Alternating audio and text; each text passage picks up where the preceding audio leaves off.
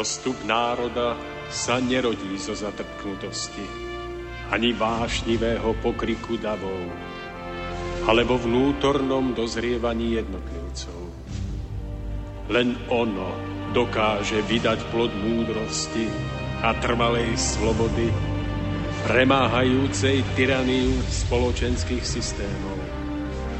Nad všetkými pôžitkami tiel, nad nespútanými rozkošami sveta skvie sa drahokam ľudskej dôstojnosti. Drahokam čistého srdca. Úcta, láska, pokora, odvaha sú cestou k cieľu, ktorý hľadáme. Stojac pred následkami svojich skutkov, kto obstojí?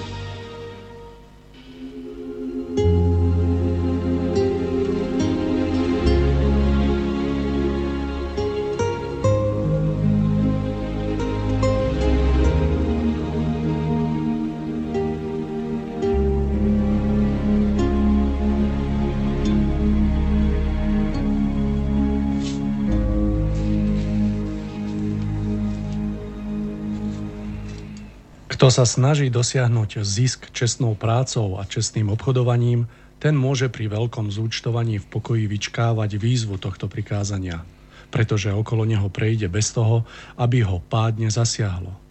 Je vlastne ľahké splniť všetky prikázania a preca. Len sa poriadne, poriadne pozrime na všetkých ľudí a skoro prídeme k poznaniu, že ani toto pre človeka vlastne úplne samozrejme prikázanie sa nedodržiava. A keď tak len veľký, veľmi zriedkavo, a to nie s radosťou, ale len s veľkou námahou. Ako neukojiteľná žiadostivosť ženie sa nad všetkými ľuďmi, či bielými, žltými, hnedými, čiernymi alebo červenými, závidieť iným blížnym to, čo sami nevlastnia. Ešte lepšie vyjadrené, závidieť všetko.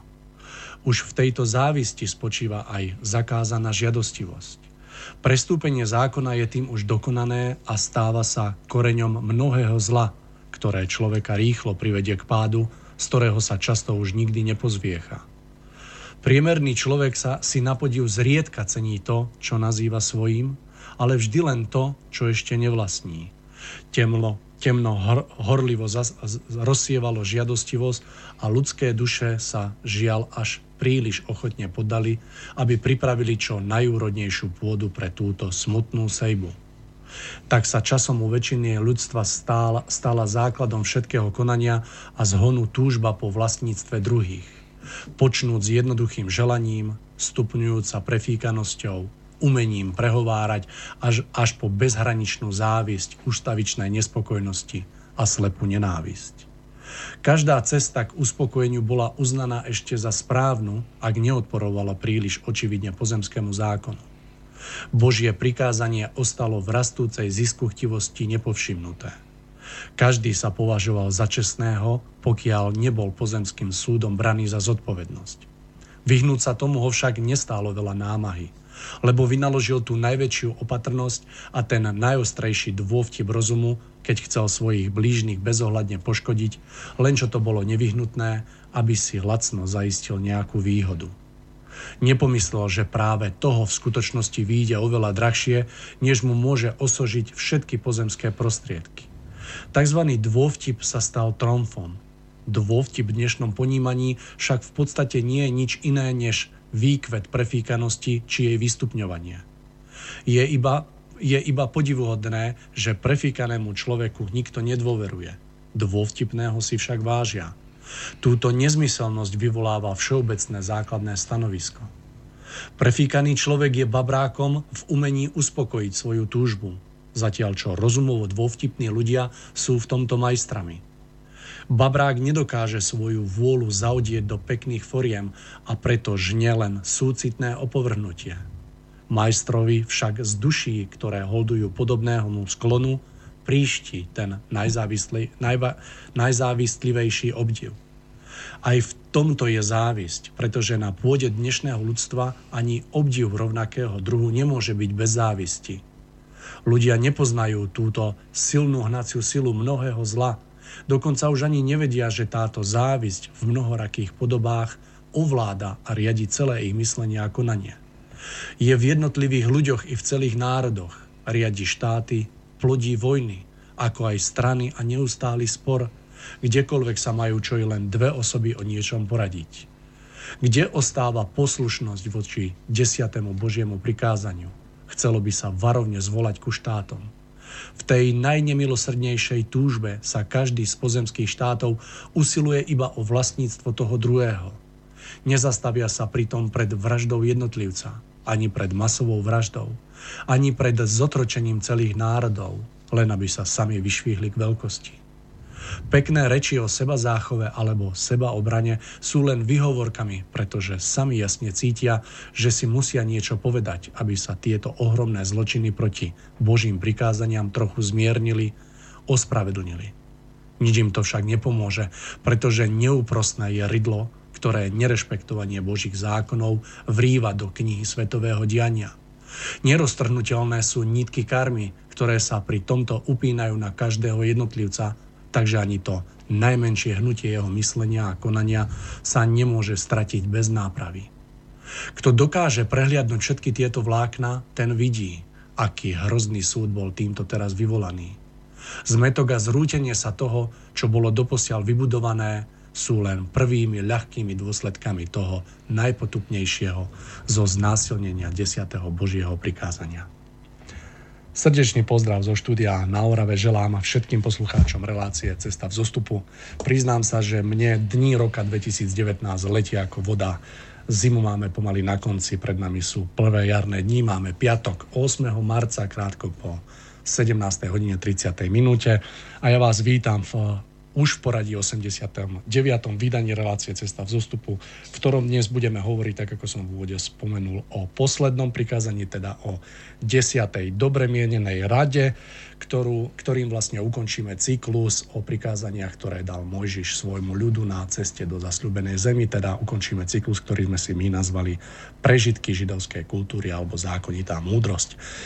V dnešnej relácii sa budeme zaoberať otázkou 10. prikázania, čo v nás vyvoláva neutíšiteľnú žiadostivosť po veciach, ktoré nám neboli zverené do správy alebo ktoré sme svojou úsilovnosťou nezískali. Budeme hľadať eh, hĺbšie ukryté korene nezmyselnej žiadostivosti a jej vyliečenia.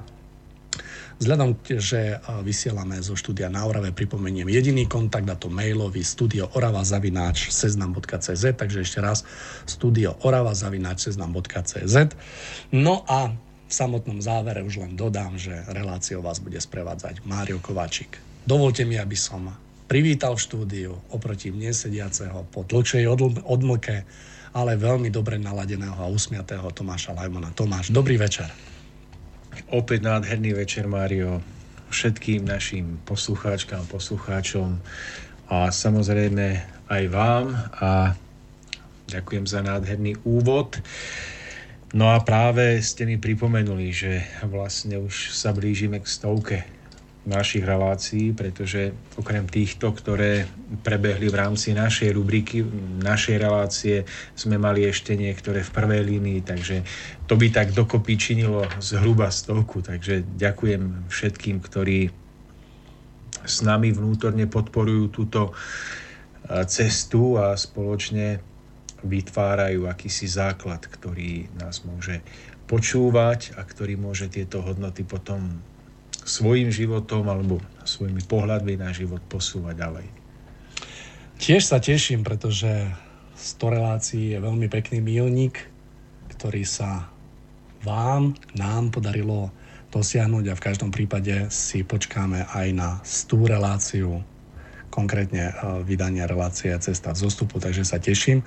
Tomáš, ešte predtým, ako začneme dneska, nedá mi, že dneska je veľmi krásny sviatok našich krásnych žien MDŽ a ja by som rád v krátkosti aj vám odozdal slovo, potom len zaželal všetkým vám, žienky.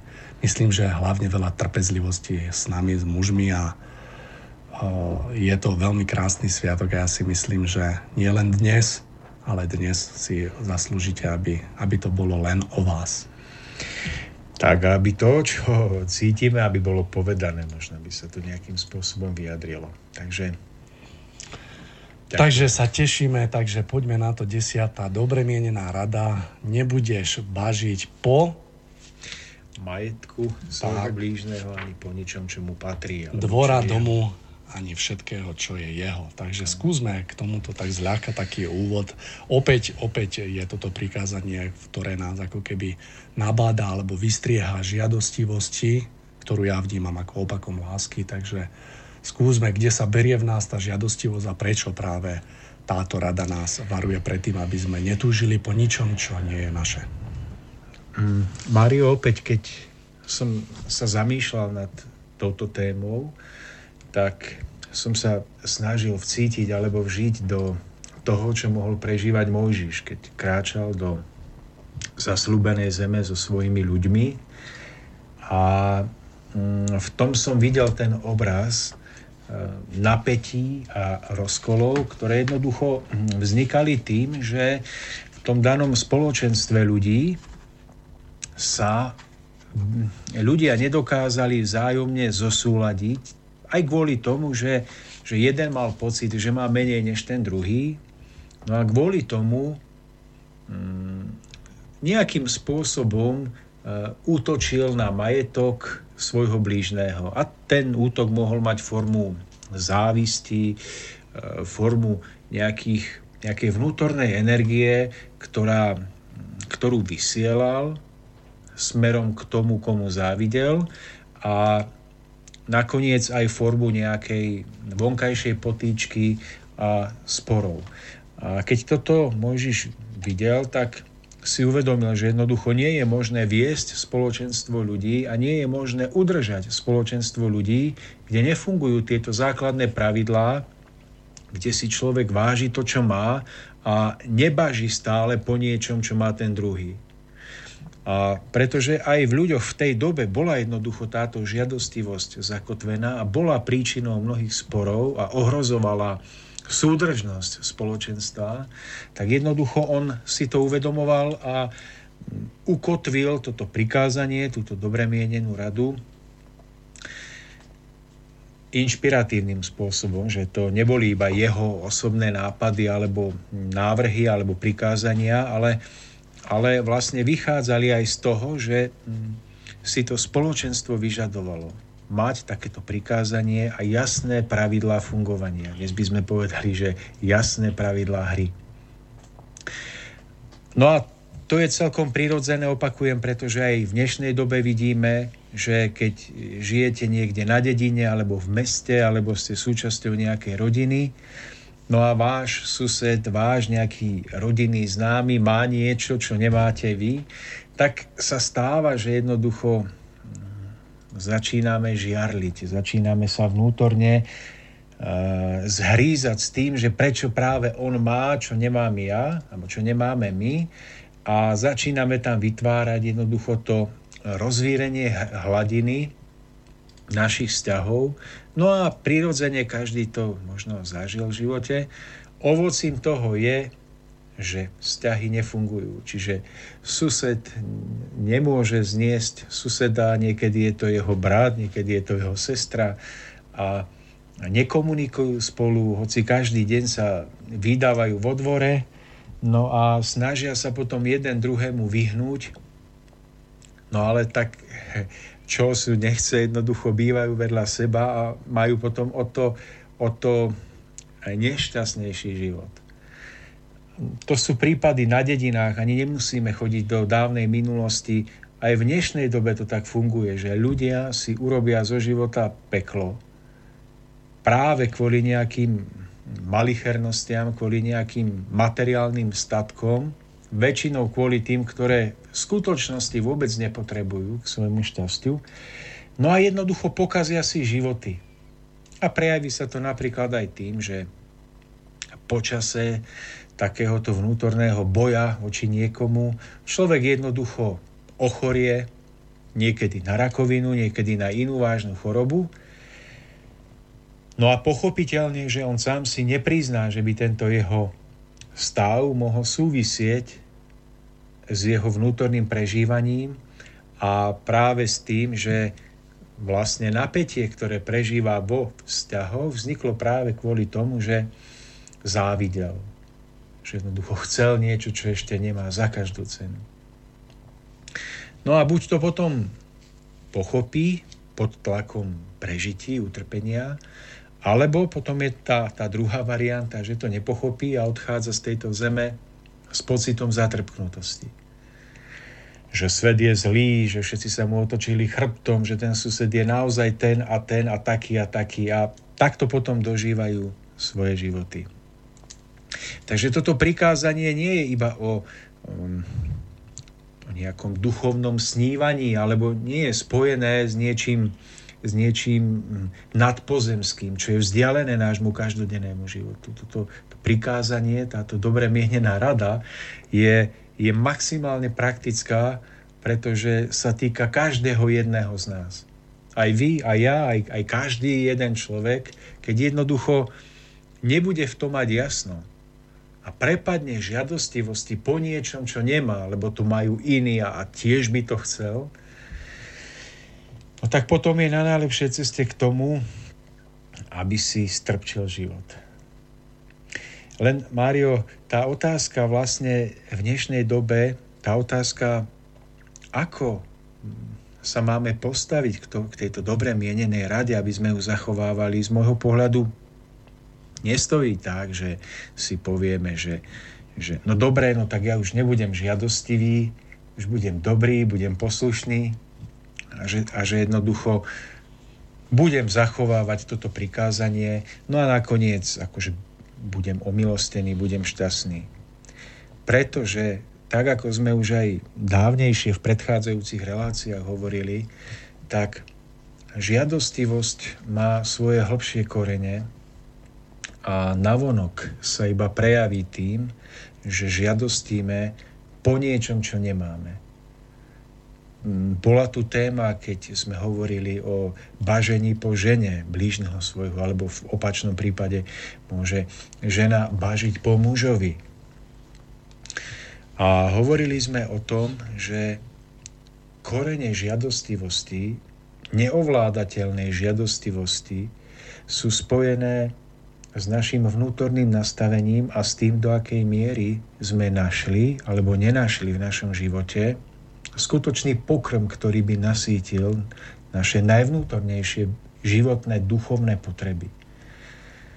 A vraveli sme aj o tom, že ak človek hm, tento pokrm nenájde tým, že, že neviem, nájde zmysel života, nájde niečo, prečo naozaj potom žije, že keď toto nenájde, tak ale on, on stále túži byť šťastný. No ale začne klamať sám seba a začne tú skutočnú potrebu šťastia uh, nahrádzať iba, iba nejakým pocitom šťastia. A ten pocit šťastia je spojený práve s naplnením nejakej žiadostivosti.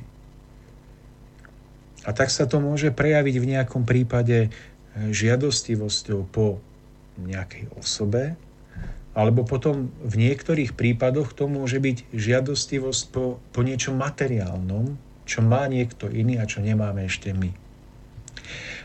A tých foriem alebo možností, po čom môžeme žiadostiť, je ešte oveľa viac. Ale je dôležité pochopiť tú pravú podstatu, že mnohokrát, veľmi často je, je naša ľudská žiadostivosť podnietená našou vnútornou túžbou nášho ducha, nášho srdca prežiť nejaké naplnenie, prežiť cit šťastia, zmysluplnosti, ale keď ho nenachádzame tým správnym spôsobom života, že by, sme, že by sme nejaké vyššie emócie roznietili, ktoré by nás takto naplnili, tak potom hľadáme nejaké bočné cestičky a začíname hľadať náhradu tohto prežitia. A to je práve spojené, opakujem, s nejakou žiadostivosťou, ktorú keď naplníme, tak na chvíľku prežijeme ten pocit spokojnosti. Že áno, že jednoducho teraz sme jednoducho šťastní a toto je to, po čom sme túžili. Ale nevidíme, že je to iba seba klam ako náhrada za niečo, čo chýba v našom vnútri v podobe skutočného naplnenia a skutočného šťastia. Myslím, že s prievodným javom práve tohto takého falošného prežívania skutočnej hodnoty je práve tom, že vec, ktorú považujeme za ako keby chvíľkové naplnenie, hej, toho šťastia, tak je veľmi ako, po, je pominutelná prchavá. To znamená, že... Budeme vravieť mm-hmm. presne o tom, Mário, ja to tu mám pripravené na dnes, že budeme vravieť o tom, že aký je rozdiel medzi napríklad žiadostivosťou a medzi čistým prianím alebo čistou túžbou po niečom. Budeme vravieť, v čom je tam rozdiel. Ale vráťme sa ešte k tejto základnej myšlienke, ktorá by jednoducho mohla byť niekde v nás navždy ukotvená ako veľká múdrosť že nemôžeme prekonať žiadostivosť po čomkoľvek, iba tým, že si povieme, no tak nebude, nebudeme už žiadostiví, lebo je to zlé. Lebo toto nám nevydrží dlho. Ale, ale že žiadostivosť po niečom môžeme prekonať iba tým, že dáme svojmu duchu, dáme, dáme svojmu najhlbšiemu vnútru skutočný pokrm, po ktorom túži a ktorý mu prinesie prežitie právého šťastia. A týmto spôsobom potom budeme o to menej žiadostiť po niečom, čo prichádza zvonku a čo, čo nám zvonku vytvára prežitie nejakej radosti alebo šťastia.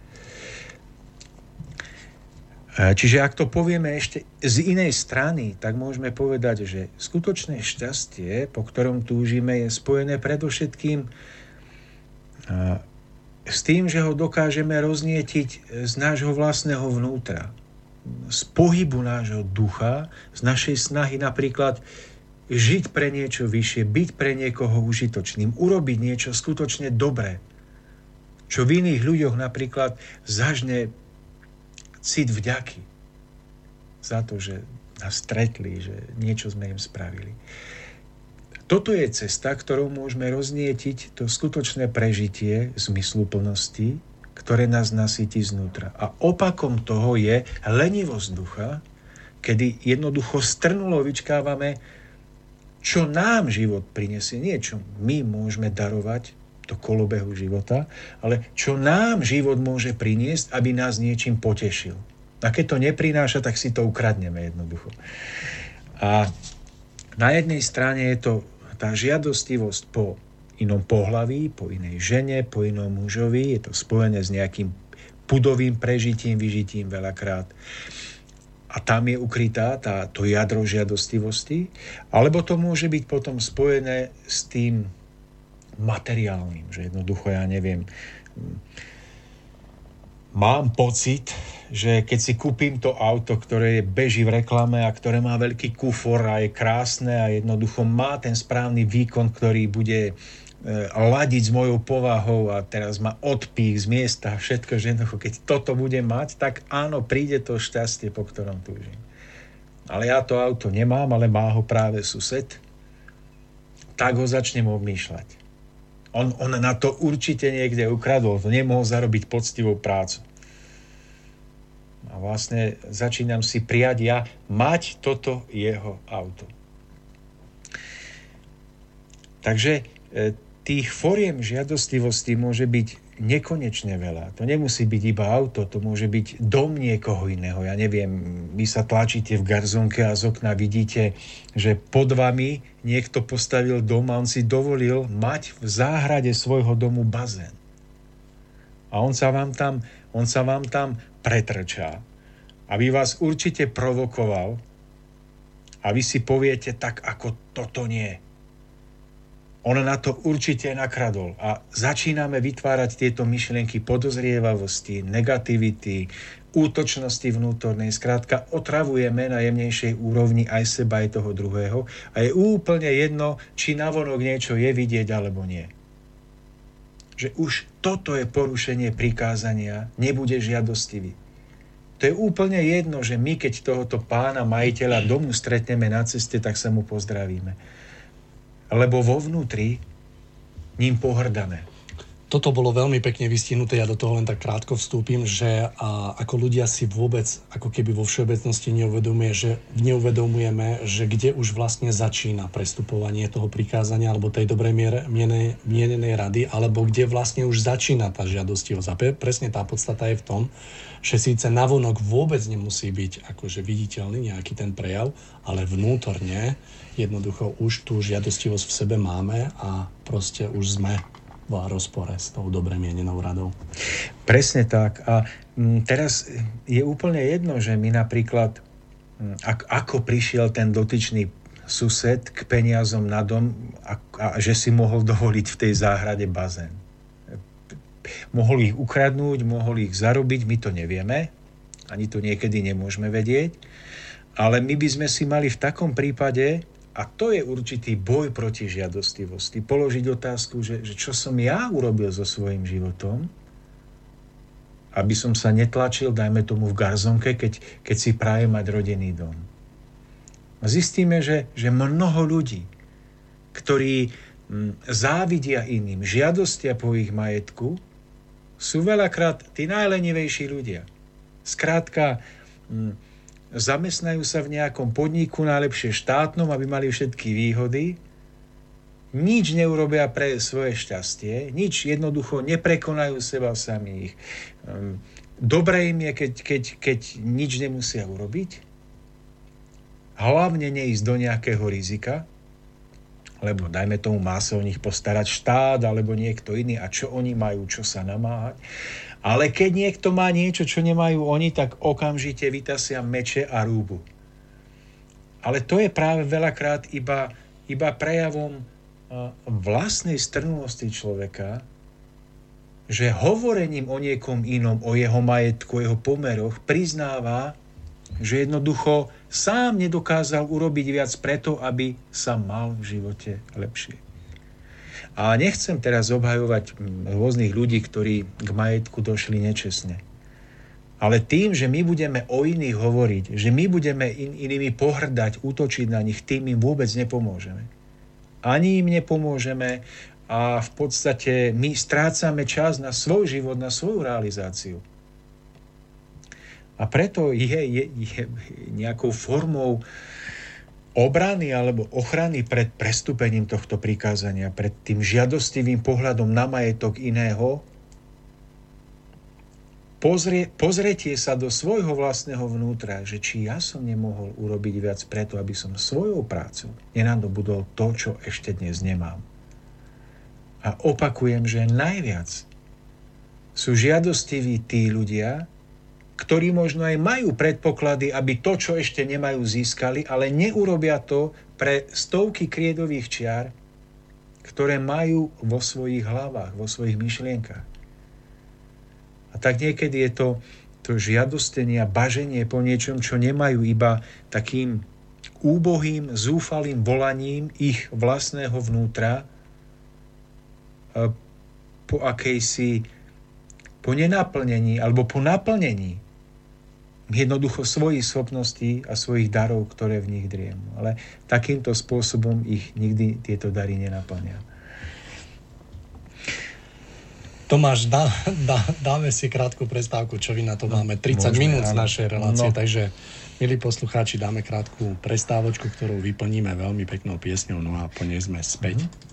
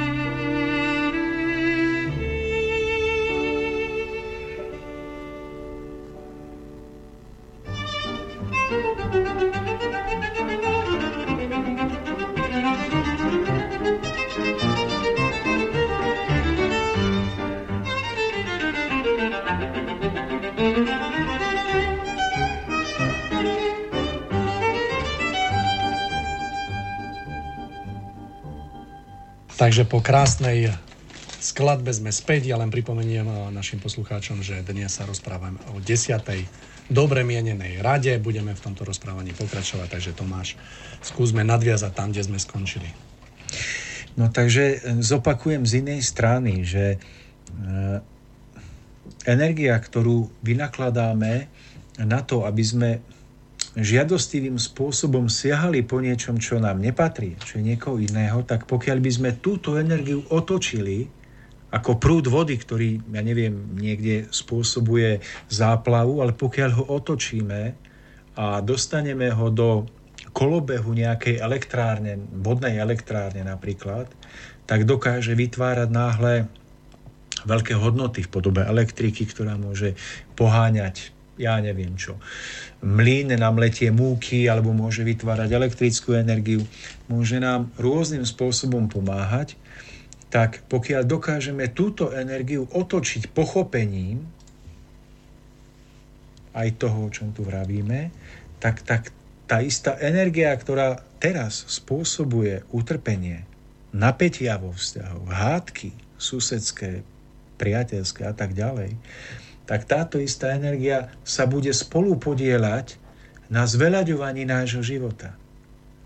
Že my poctivou prácou, ak je to pre nás pripravené, ak to skutočne potrebujeme, dôjdeme k tomu, čo ešte nemáme, ale navyše my to nie len, že získame, ale budeme tomu vedieť aj múdro vládnuť, alebo budeme s tým správne hospodáriť. Pretože ten, ten zdravý vnútorný postoj práce na sebe samom, hľadania toho, čo môžem ešte v sebe zveladiť, zušlachtiť, priviesť k rozkvetu, to je jednoducho už duchovná práca a duchovná cesta človeka, ktorá má veľmi blízko k tomu, aby sme s tým, čo vznikne z toho, aby sme vedeli s tým správne hospodáriť. Takže to je jeden z dôvodov pochopiť, opakujem to ešte raz, že samotnú žiadostivosť nemôžeme nadlho zahnať strachom z pekla. Že idem zachovávať prikázania, lebo ak nie, ja neviem čo, peklo. To je na chvíľu. Aj tak príde v tom duchovnom vývoji človeka etapa, keď prestane veriť, ja neviem, niečomu na báze strachu a začne uvažovať.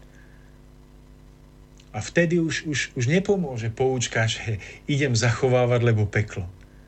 To je jedno, či to príde v tomto živote alebo v inom. Príde etapa, keď, keď budem musieť zvnútra pochopiť.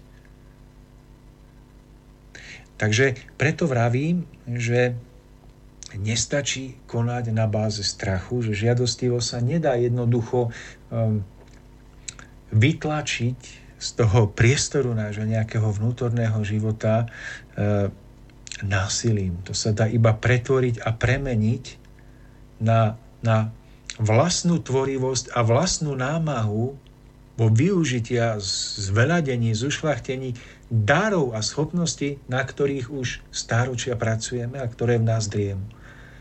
Potom vykvitne spod našich rúk také bohatstvo, že, že sami, nebudeme, sami sa budeme musieť veľmi namáhať, aby sme ho správne obhospodárili, niež to, aby sme pozerali na niekoho iného, že prečo má dačo, čo nemáme my. To je podobné ako s tmou napríklad, že, že chcieť proti žiadostivosti bojovať tým, že poviem, že, že idem to zachovávať, aby som nešiel do pekla, to je také ako povedať, že idem tmu vyhnať, ja neviem, bičom, alebo idem ju vyhnať metlou, metlou alebo pištolom. Sa nedá. Môžem ju vyhnať iba tým, že zasvietím. Tak ako je prázdno vo fľaške. Nemôžem jednoducho to prázdno, ja neviem, tú, tú prázdnotu, hnevať sa na tú fľašku, že je prázdna. Ja ju môžem iba naplniť. Nemôžem proti prázdnote bojovať inak. A to je aj v prípade našej duše. Je to taká nádoba, v ktorej keď je prázdnota, tak ju môžeme iba naplniť. Ja to môžem Tomáš potvrdiť z vlastného prežitia, pretože tak tiež ako všetci ostatní, aj ja sa vyvíjam a priznám sa, že bol som v v, ako keby v etape, kedy som pocitoval žiadostivosť a presne tá zmena prichádzala nie potom, keď som pochopil, že som žiadostivý, ale keď prišla odpoveď na to, prečo som žiadostivý. Hej? To znamená pochopiť, prečo tá žiadostivosť vo mne bola a až potom sa dalo vlastne s tým pracovať. Tak. Lebo keď nepochopíme koreň žiadostivosti, tak nech čokoľvek získame, vždy nás to naplní iba na malú chvíľku. A po nejakej krátkej chvíľky, chvíľke máme pocit, ako by sme to nikdy nezískali a opäť pohľadom mierime na niečo nové, čo ešte nemáme a zase iba na chvíľku, ale to je, to je cesta, ktorá hm, nemá koniec. To je neustále hm, hnanie sa za niečím, hm, ako pes za chvostom, že naháňame sa za vlastným chvostom, ale, ale čím rýchlejšie sa otáčame, ten chvost sa samozrejme o to rýchlejšie hýbe tiež a my sa budeme točiť dovtedy, kým neodpadneme v tom kruhu. A chvost stále pred nami. A, a on, on potom tiež odpadne, lebo však je na nás, ale, ale potom už budeme iba tak ležať. A môžeme byť lacnou koristou niekoho. Takže Mário, toto je jedna vec. Opakujem, vlastný pohyb, vlastná snaha využiť svoje schopnosti, dary, ktorými sme boli obdarovaní, aby sme potom poctivosťou a námahou získali to, po čom túžime a potom už nám nezostane čas pozerať sa na svojho suseda. Alebo susedku napríklad. Takže to je jedna vec. E, druhá príčina žiadostivosti po hmotných statkoch je tak trochu spojená ešte s niečím iným. Že dnes sú veľmi silné myšlienkové formy práve postavené na princípe žiadostivosti po niečom hmotnom. Skrátka, veľké množstvo ľudí, ktorí nemajú zmysel života, začínajú produkovať myšlienky žiadostivosti po niečom. A keď je tento počet ľudí nesmierne veľký, tak tieto myšlienkové útvary akoby v podobe nejakej energie atakujú a ovplyvňujú ľudí, ostatných ľudí, ktorí dovtedy, dajme tomu, ešte neboli zaťažení žiadostivosťou po niečom. To môžu byť aj ľudia, ktorí, dajme tomu, už nachádzajú alebo čiastočne žijú zmysel svojho života, tak, tak paradoxne aj oni môžu byť a v dnešnej dobe sú ovplyvňovaní týmito myšlienkovými formami žiadostivosti. Opakujem, veľkého množstva bezprízorne žijúcich ľudí, ktorí tieto formy živia, dávajú im energiu, a spôsobujú, že tieto myšlienkové útvary sa jednoducho pohybujú nad nami ako nejaké neviditeľné jemnohmotné mračná, ako nejaké podhubie spoločenského vedomia, ako určitá nálada, ktorá nás ovplyvňuje a spôsobuje, že to na nás útočí a vyvoláva to umelým spôsobom žiadostivosť po niečom, čo by nás inak ani nenapadlo, že to chceme dnes sa to nedá vedecky merať, ani neexistuje žiadna asi štúdia, ktorá by potvrdzovala pravdivosť toho, čo vravím, ale mm, ja to nejakým intuitívnym spôsobom tak vnímam, že nálada jedného, druhého a desiatého sa prenáša na jedenáctého. Ten jedenácty môže byť ovplyvnený niečím, čo by in, čím by inak ovplyvnený nebol, pokiaľ je slabší alebo nie je názorovo stabilný. Tomáš, tento proces, ktorý ste práve opísal, síce nie je ako keby vedecky dokázaný, ale je veľmi ľahko odsledovateľný, veľmi ľahko. A mnoho, mnoho takých obrazov som mal práve teraz, keď ste ho tak e, opísali, tento dej. A každý si to môže vyskúšať. A doma vôbec netreba ďaleko chodiť. A ja mám takýchto prípadov nie že veľa, ale dosť, kde je jednoducho preukázateľné, že ako človek ľahko podláhne žiadostivosti a dokonca presne po niečom, čo mu nikdy ani len nenapadlo.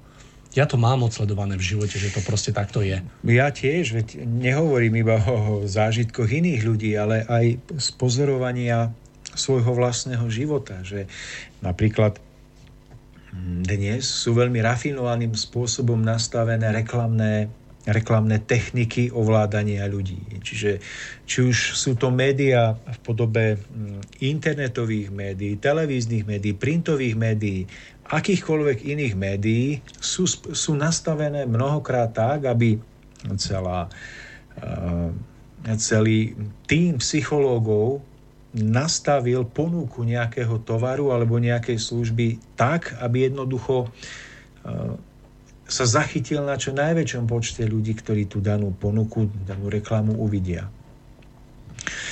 A vlastne tým, že ľudia mnohokrát do toho padajú jeden za druhým, tak je táto vlna nesmierne silná. Ona spôsobuje, opakujem, že, že človek niečo vôbec ani nepotrebuje k životu, ale náhle to vidí, nafotené, vidí to niekde v nejakej, na nejakej reklame a náhle v ňom splanie tá potreba, že, že, že tak toto, toto mať. Lenže ona splanie tým spôsobom, že človek si povie, tak dobre, tak túto vec ešte si teda kúpim. Ale to už je koniec. Túto poslednú vec si kúpim a, a rok si nič nekúpim, lebo ozaj veď aj všetko mám a stačí mi to, ale túto jednu vec si kúpim. Jasné, že vbehneme do e-shopu, klikneme jeden, dva kusy, ono to príde. No ale neprejde ešte ani týždeň a my zistíme, že opäť opäť sme našli v ponuke, ktorá je rafinovane nastavená, niečo, čo, čo jednoducho bez čoho nemôžeme žiť. Viete, ja neviem, by, by ste boli motorkár a teraz vám niekto ukáže novú helmu, v ktorej máte najnovší systém, nejaký reproduktor, cez ktorý môžete vynikajúcim spôsobom komunikovať s, s kamarátom, s parťakom, ktorý jazdí na inej motorke a poviete si tak dobre ale toto už je vážne posledná vec.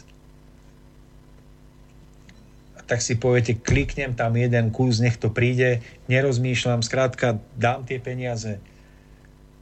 No ale príde vám helma poštou alebo kuriérom a vy zistíte, že aha, zase ešte jedna vec a dáme tomu teraz to príde od manželky. A tak sme hnaní niečím, nie iba my, ale aj naše rodiny, stále niečo chcieť, stále niečo kupovať, stále niečo, no, niečím novým vydráždiť svoju mm, mysel, svoju fádnosť svojho života, oživiť vždy niečím novým.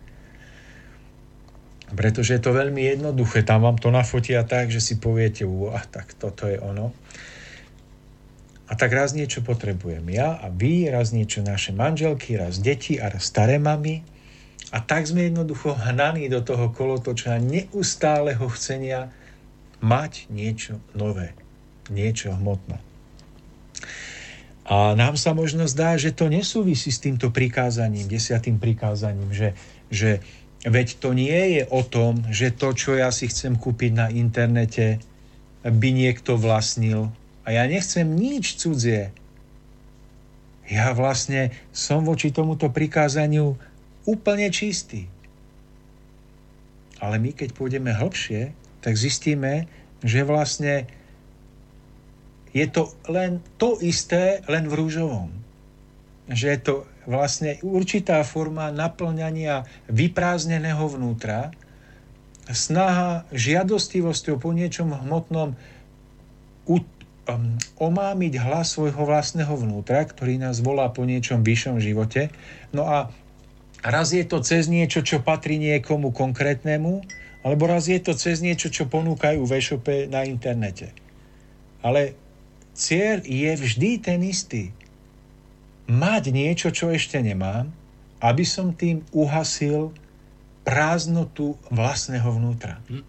Tomáš, zaujím, keď vás počúvam teraz, tak zaujímavý je jeden fakt, ktorý by som chcel povedať alebo podotknúť, že z vlastných prežití potvrdzujem to, čo ste teraz rozprávali. Ja tiež. Zaujímavé, ale poviem vám, čo je zaujímavé, že veľmi dobre si spomínam a pamätám na poslednú vec, ktorej som podľahol jednoducho takýmto spôsobom žiadostivosti, ovplyvnený, že bola naozaj posledná vec, ktorú som si takýmto spôsobom zakúpil a stanovil som tým úplný medzník tomu, úplný medzník, že odtedy už neprišla, ale veľmi dobre si spomínam na ten moment a čo to bolo presne.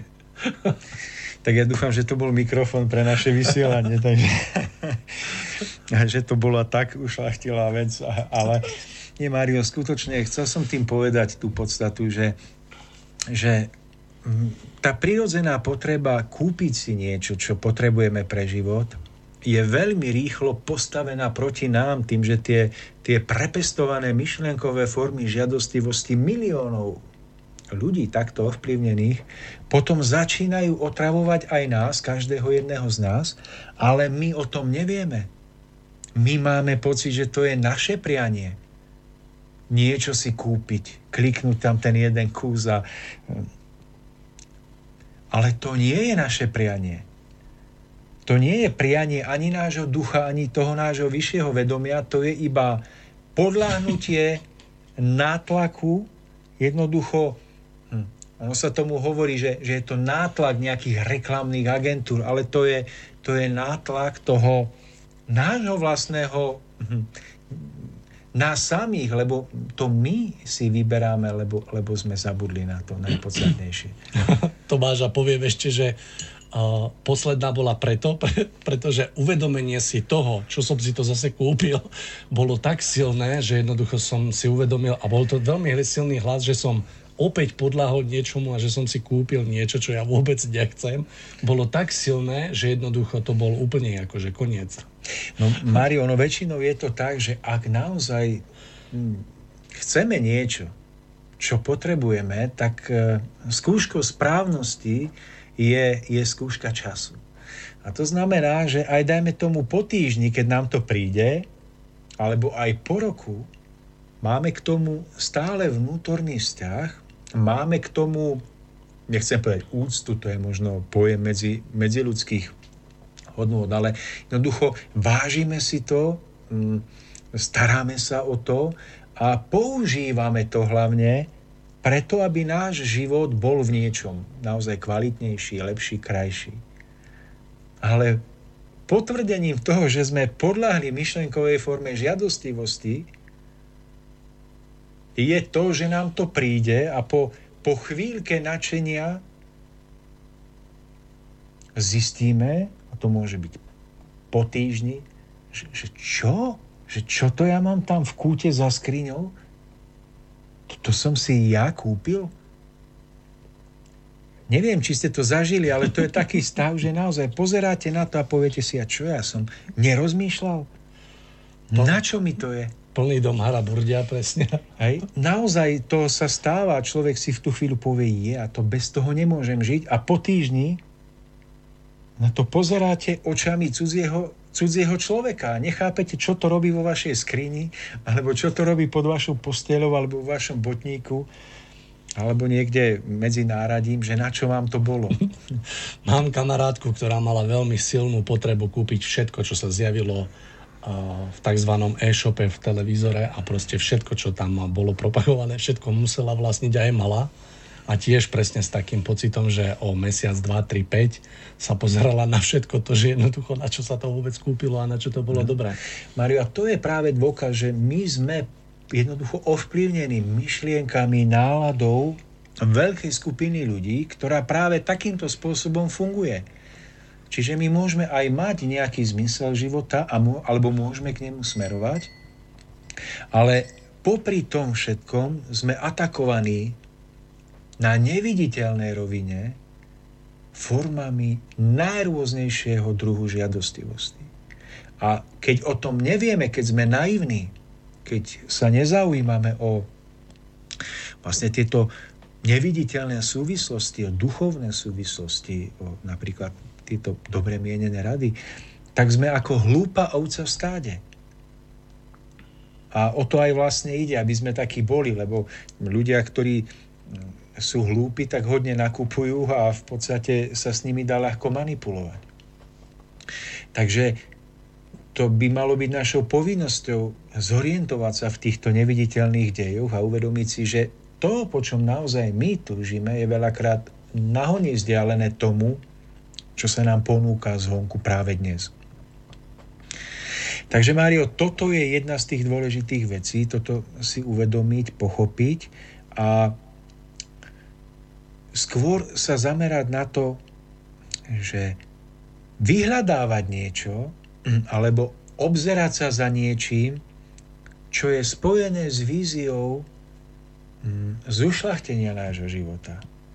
S víziou oslobodenia sa z pút toho mašinérie toho každodenného života. A tam máme naprieť svoje myšlienky, to by sme si mali prijať, získať pre náš život, aby to nakoniec bolo dobré pre nášho ducha, pre slobodu našej mysle. Nie, nie, že iba nakúpiť niečo nezmyselné pre zábavu alebo pre pocit, že, že zase prežijem nejakú radosť na chvíľu. Aj keď aj malé radosti majú zmysel v živote.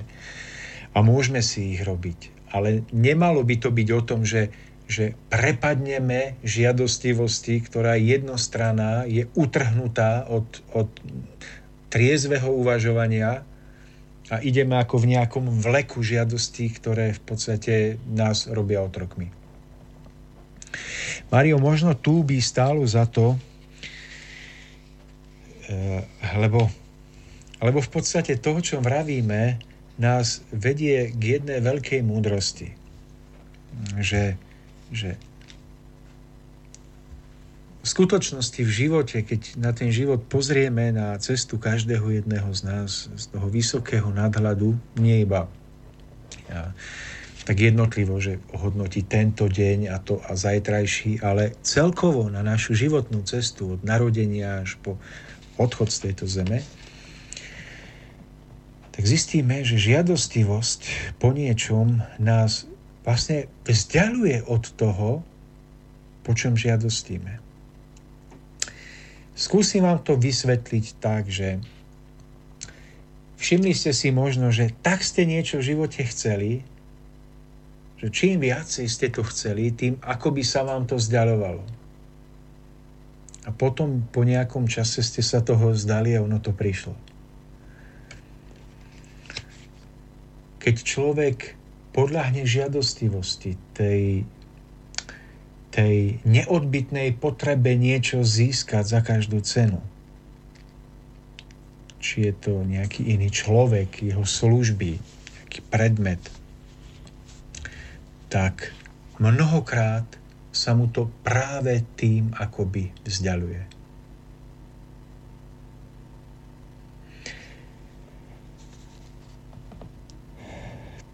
Tomu by som mohol ešte povedať, že opakom toho je uvoľnenie sa.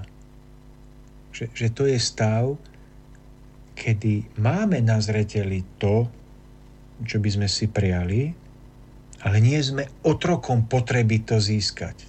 To je, to je jednoducho zvláštny stav, kedy ostáva v nás vnútorné prianie, snaha urobiť všetko preto, aby sme k tomu cieľu došli, ale je to spojené hm, s vnútorným oslobodením sa od, od žiadostivosti to získať. Aby sme pochopili týmto slovám, pretože ľudia si mnohokrát všimli, že jednoducho tak veľmi niečo chcú, že, že práve preto to nemajú, že je treba si uvedomiť, že je rozdiel medzi pojmom žiadosť, teda žiadosť určite niečo iné, žiadosť obyt, ale žiadostivosť a čistá túžba. To sú dva rozličné pojmy. Lebo teraz niekto by mohol povedať, keď nás počúva, že no ale ako ja môžem niečo získať, keď to nebudem chcieť?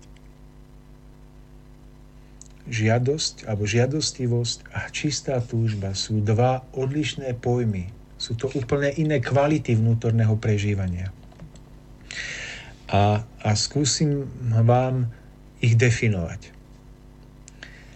Žiadostivosť, ktorá je predmetom dnešného prikázania, dnešnej témy, to jednoducho je potrebou nižších úrovní nášho vedomia a tieto sú často spojené iba so sebectvom a veľakrát iba so zmyslovým vyžitím sa v hmote, v našom tele, v tom, čo prináša zmyslový rozmer tohto sveta. To je žiadostivosť. Tam sme jednoducho, tie nižšie roviny vedomia sú spojené práve s tým sebectvom a s tým zakalením čistoty nášho vnútra.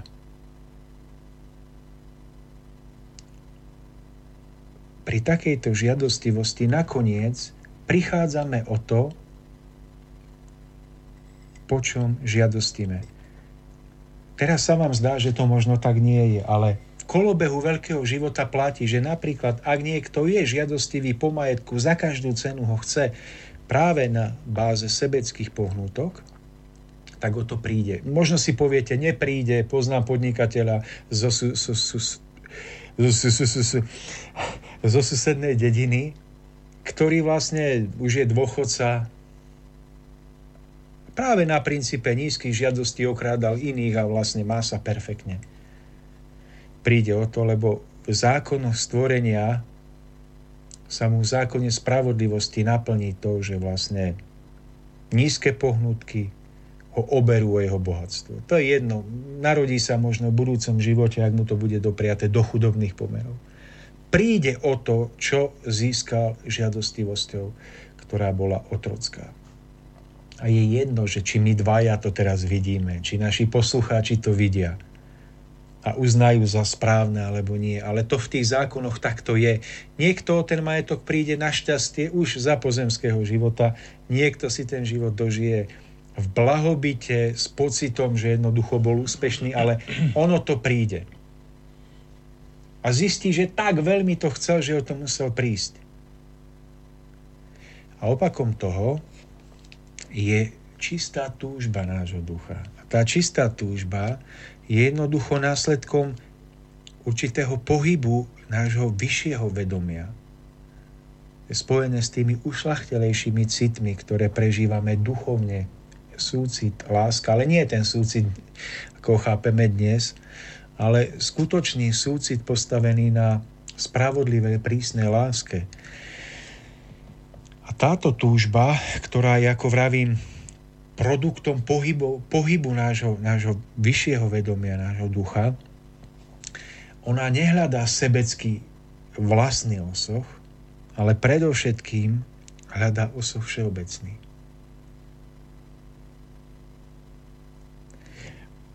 Ale táto čistá túžba nie je spojená s tým, že človek fanaticky ide za niečím a z očí mu jednoducho srší tá, tá, ten oheň žiadostivosti, ale tá túžba duchovne vidí ten cieľ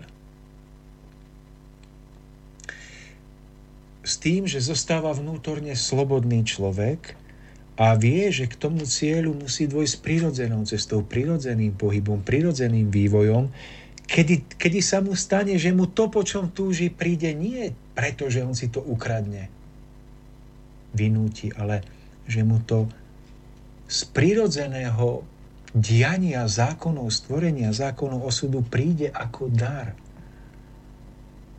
Príde mu to do cesty ako, ako nepochopiteľná milosť, ktorú nikto nevie pochopiť, iba že ona je následkom prirodzenej túžby ducha človeka, po niečom vyššom. To není o tom, že tento človek vypustil zo zreteľa e, to, to, to, po čom naozaj túži. Ale, ale vie, že môže to získať tak, aby to malo požehnanie iba prirodzenou cestou. Takže ak napríklad teraz prežíva obdobie, že v zamestnaní, kde zarába iba pár eur, kde je možno svojím spôsobom okolím potlačovaný, tak vie, že on to nezmení násilím. Nezmení to tým, že, že začne vysielať na toho svojho majiteľa firmy, ktorý ho nevie doceniť myšlienky zloby.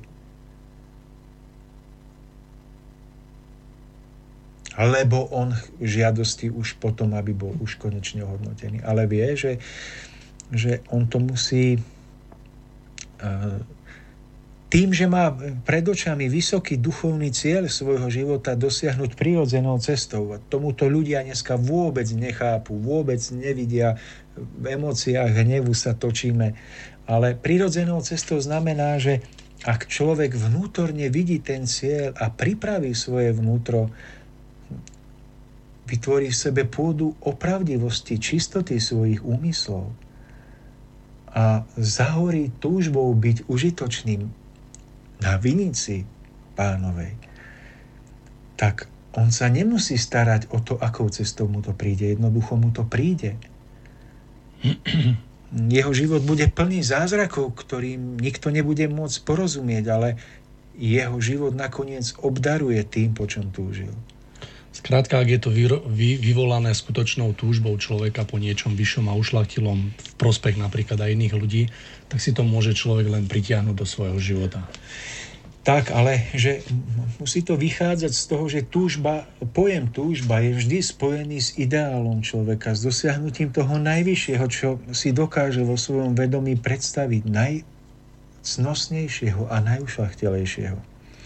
A toto, keď jednoducho má človek duchovným pohľadom na zreteli, bez ohľadu na to, že tu pozemské podmienky sú momentálne nejaké, a vlastne snaží sa vo svojom živote pristupovať ku každej jednej situácii so zreteľom na tento cieľ, tak on získa ten cieľ. Dôjde k nemu alebo prežije to naplnenie, ktoré ten cieľ prináša, ale to nebude ukradnuté. A on zistí, že vlastne čím viac dovtedy krčovitým spôsobom chcel, tak mu to život neprinášal až keď sa od toho uvoľnil a nechal sebe rozplameniť skutočnú duchovnú túžbu po ideálnom, tak sa veci zmenili. Tomáš, mohli by sme to zadefinovať aj tak, že žiadostivosť človeka je úzko spojená s, s túžbou, a nie že s túžbou, ale s, akože s, s niečím, čo chceme mať a túžba môže byť spojená s tým, čo chceme dať? Úplne presne, úplne presne. On sa to nejak nepriamo vlastne snažil povedať, ale, ale ovocím toho je, že viete, to je taký jednoduchý zákon, keď vravíme, že žiadostivosť postavená na nižších emóciách, na sebectve, nás vzdialuje od toho, čo si želáme. Tak prečo je to tak? Tak jednoduchý príklad vám poviem, že ten zákon príťažlivosti rovnorodého sme si už opísali mnohokrát. Je to o tom, že nakoniec rovnorodé priťahuje rovnorodé. Nízky úmysel pritiahne ľudí s podobným nízkym úmyslom. A tak to je, to je zákon. Keď niekto stále vraví, že ho okolo každý klame, tak viac hovorí o sebe, než o druhých, ale a to je zákon. A ten sa prejaví napríklad tak, že Mm, no napríklad v otázke, mm, keď je žiadostivosť po majetku napríklad, hej, o, o tom sa bavíme, správame, tak e, keď je pohnútkou táto žiadostivosť v človeku, čiže sebectvo, tak človek vydáva zo seba signály, impulzy, jeho myslenie sa za, zachvieva na určitej vlnovej frekvencii, ako nejaké rádio, dajme tomu na nejakej úrovni, povedzme, že nižšej.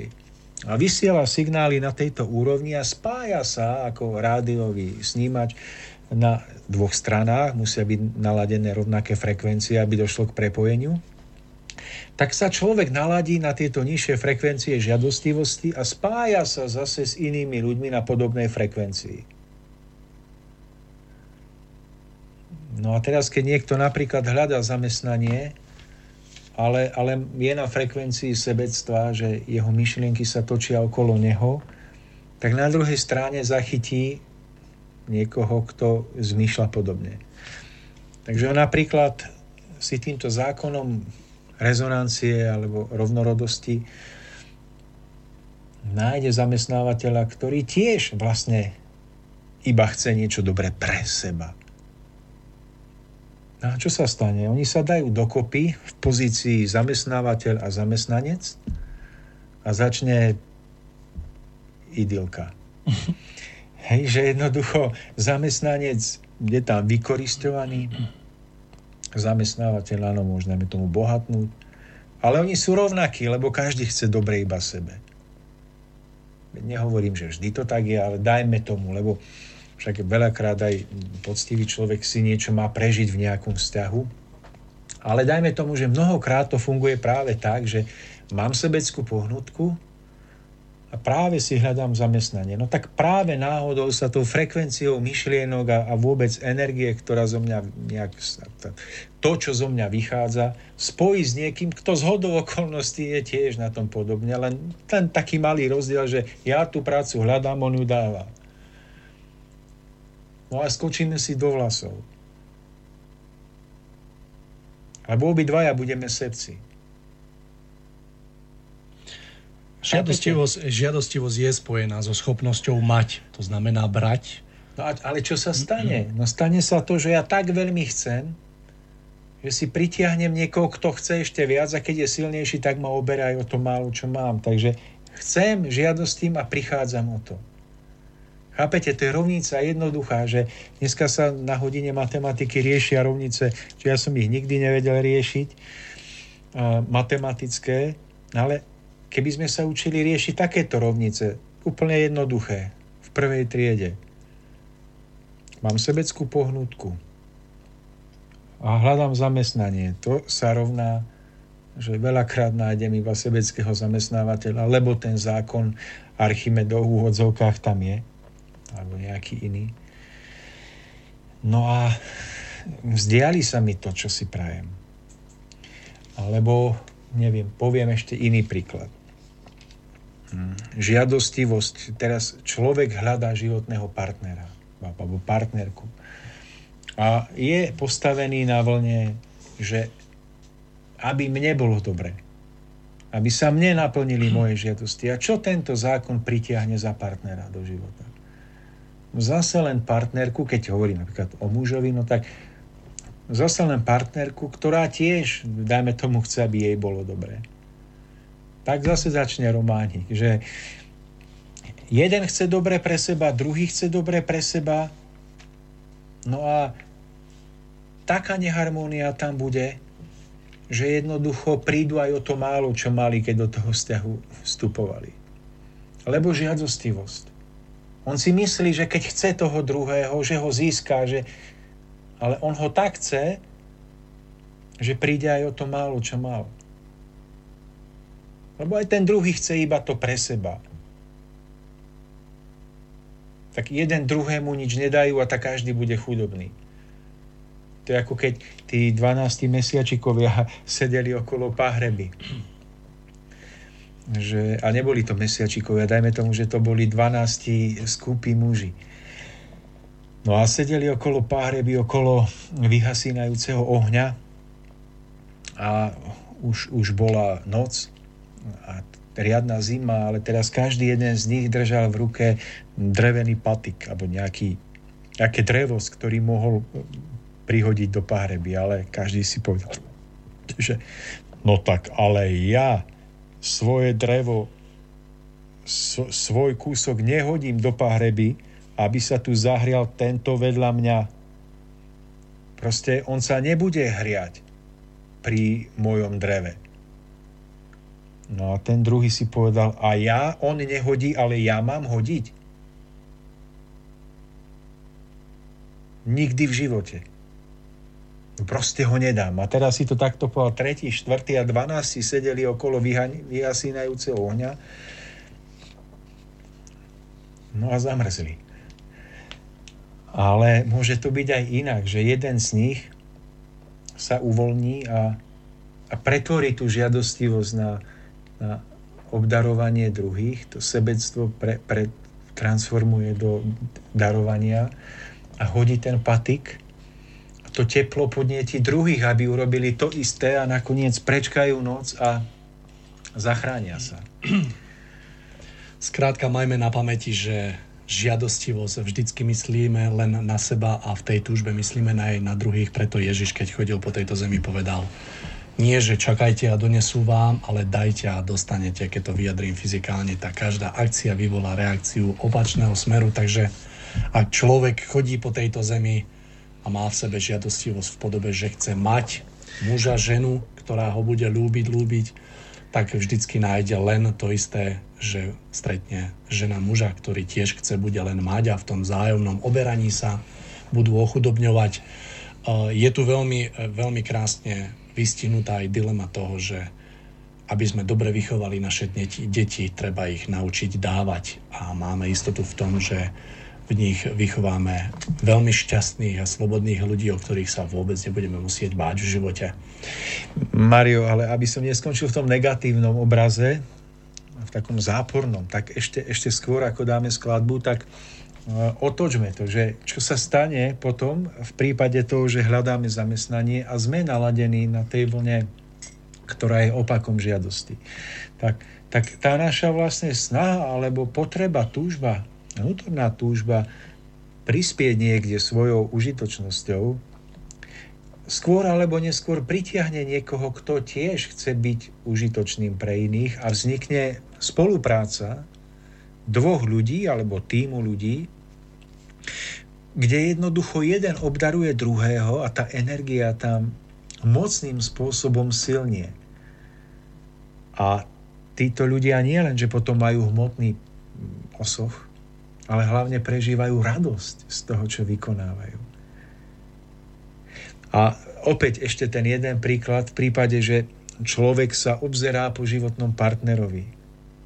A pokiaľ je nastavený tak, že hľada niekoho, koho by sprevádzal na ceste, komu by mohol uľahčiť život, alebo komu by chcel jednoducho dať lásku. Tak, dať lásku a uľahčiť mu, skrášliť mu život tak zase ten zákon rovnorodosti iba pritiahne veď človek môže aj iné ešte tam mať, dajme tomu, nitky, ale väčšinou pritiahne v zákone zase len takého partnera, ktorý po niečom podobnom túži.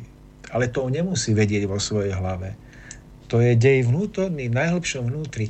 No a čo sa potom stane, keď sa dajú dokopy takíto ľudia? Opäť je to naplnením, že sú šťastní, alebo oveľa, oveľa šťastnejší, než keby to postavili na opačnom princípe žiadostivosti. Preto si úplne môžeme vpísať do svojich myšlienok, že to, po čom žiadostíme, sa nám zná byť najdosiahnutelnejšie práve formou uplatnenia žiadosti. Ale my to v skutočnosti vždy iba strácame. Milí poslucháči, dáme si opäť krátku prestávočku, ktorú vyplníme pripravenou, podľa mňa veľmi krásnou piesňou. thank you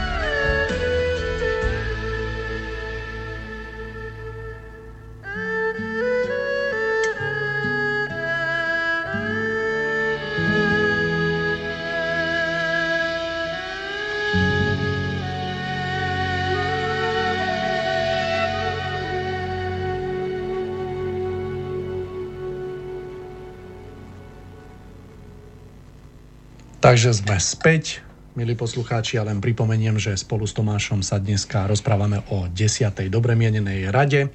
Pripomeniem mailik studiooravazavinačseznam.cz a keď som pri tomto mailiku, mi dovolte, aby som v krátkosti povedal len takú informáciu, že ja tento mailik otváram len keď sme tu v štúdiu na Orave a vidím, že náš poslucháč Ivana Milan nám 25. januára posielali mailik alebo respektíve konštatovanie a otázku na tento mail. Myslím, že to bolo v spojitosti s reláciou, kde sme hovorili o zmysle života, mali sme hostia, takže nebudem to teraz čítať, len som chcel povedať, že to teraz registrujem tu na tieto obidve, obidve otázočky. My budeme v rozprávaní pokračovať. Pred prestávkou sme si tak troška rozdelili alebo vysvetlili taký rozdiel v takom základe medzi žiadostivosťou a túžbou. No a myslím, že budeme v tomto ďalej pokračovať, takže Tomáš, dozdávam vám slovo, nech sa páči. Mario, eh, trochu sme tu načali rozhovor, skôr než teda prídeme k tej záverečnej časti, kde budeme hovoriť o tom, že žiadostivosť po majetku mm, alebo po vlastníctve niekoho blížneho neznamená iba žiadostivosť po, mm, iba po materiálnom statku iného. Budeme vravieť o tom, že to má ešte aj iný význam. Ale mm, veľmi rád by som povedal niečo snáď aj veľmi užitočné, že bola tu reč o tom, že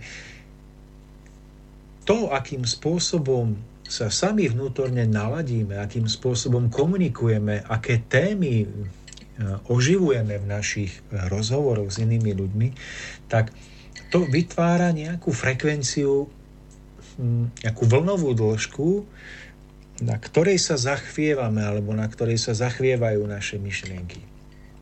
No a stretávam sa s ľuďmi, ktorí vždy, keď sa stretneme, tak vravia o tom, že ako sa im v živote nedarí, mm, často dookola opisujú sklamanie alebo zážitky s inými ľuďmi a väčšinou sú tieto sklamania vždy veľmi podobného, skoro až rovnakého druhu.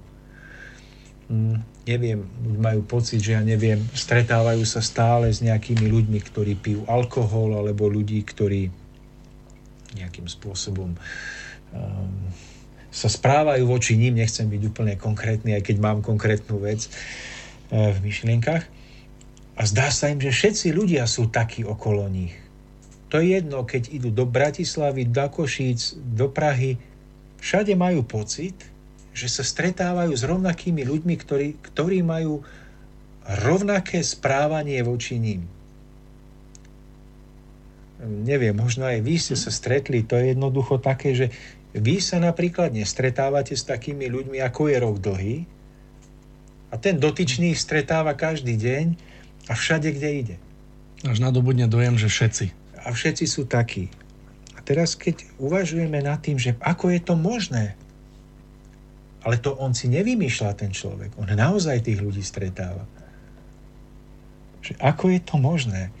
Tak zistíme, že to je skutočne zákonitosť. Pretože to naladenie, obrazne povedané, tá myšlienková frekvencia, ktorá z nás vychádza, nás spája s určitými ľuďmi na podobnej vlnovej dĺžke, s podobnými frekvenciami a s týmito ľuďmi prichádzame do určitých vzťahov, kontaktov. Tam, kde sa my nachádzame našim zachvievaním vyššie, tam sa stretávame zase s vyšším druhom ľudí, s podobnou frekvenciou a míňame tých druhých. Aj keď ich stretneme, neprebehne zvyčajne nejaký vzťah, neprebehne niečo, čo by nás dlhším spôsobom spojilo a odhalilo určité rozdielnosti vo videní sveta. Nespôsobilo by to to napätie, to utrpenie, ktoré ktoré. Takže jednoducho my svojim naladením s tým, čo z nás vychádza, sa zachvievame na nejakej vlnovej dĺžke a potom akoby náhodou sa stretávame s ľuďmi, ktorí rovnakým spôsobom sú naladení a reagujú na nás. Ale pozor, toto nie je náhoda. To nie je jednoducho vec daná osudom. To je zákonitý dej, ktorý je spojený s určitým druhom nášho vnútorného stavu, nastavenia a s myšlienkami, ktoré vysielame. Ako cez rádiový snímač. A my nezmeníme náš život tým, že sa budeme na tých druhých hnevať. Že všetci sú takí a onakí. Ale tým, že zmeníme frekvenciu našich myšlienok navyšie a cez tento prieplav sa budeme spájať s inými ľuďmi na vyšších frekvenciách. A vytvoríme si úplne iný okruh ľudí, s ktorými sa budeme stretávať, aj akože náhodne. A náš názor o ľuďoch, o živote bude úplne iný, než bol predtým. Ale každý má svojím spôsobom pravdu. Aj ten, čo povie, že všetci sú iba alkoholici a všetci iba to, lebo v jeho svete je to pravda. Ako bude mať pravdu ten, kto povie, že ľudia sú aj dobrí, aj prajní, lebo on takých skutočne stretáva viac a viac. Ale čo znižuje frekvenciu toho nášho naladenia, nastavenia a stále nás udržiava v spojitosti s tým mm, nižším, tak sú práve myšlienky, kedy sa stále na niečo stiažujeme. My sami, našimi rozhovormi s inými, rozdýchava, roz, uh, ako keď rozdúchávame na novo bolesti staré, stále sa vraciame k starým, mm, neviem, trápeniam, k niečomu, hovoríme o hrozbách, ktoré nás čakajú, o tretej svetovej vojne, o tom a o tom. A keď je toho veľa a veľa, a v, na, v našej hlave je to objektívne dôležité o takých veciach sa rozprávať, ale keď je toho veľa, tak sa tak zníži to naše nastavenie a naladenie, že my ani nevidíme, my nevidíme, že vlastne si vytvárame svet v našej vlastnej hlave, v ktorom sa strašne zle žije. A my si myslíme, že celý svet je taký. Ale keď začneme si vedome dávať pozor a prekonáme určité stereotypy nášho každodenného spôsobu rozprávania, keď si dáme pozor na to, o čom začíname hovoriť a začneme hovoriť hlavne o pozitívnych veciach, o veciach, ktoré sú naplnené nádejou, výhľadom, krásnom, ušlachtilosťou, umením, tak my normálne preformátujeme všetky tie nervové synapsie v našich mozgoch tak, že naozaj zvýšime frekvenciu nášho myšlienkového zachvievania a akoby náhodou sa do nášho života touto pozitívnou energiou začnú priťahovať. Ľudia, ktorí nám začnú, neviem, budú, budú krásni pre nás, pomôžu nám, my budeme pomáhať im. A tak sa zvýši frekvencia celého nášho prežívania, že to bude krásne.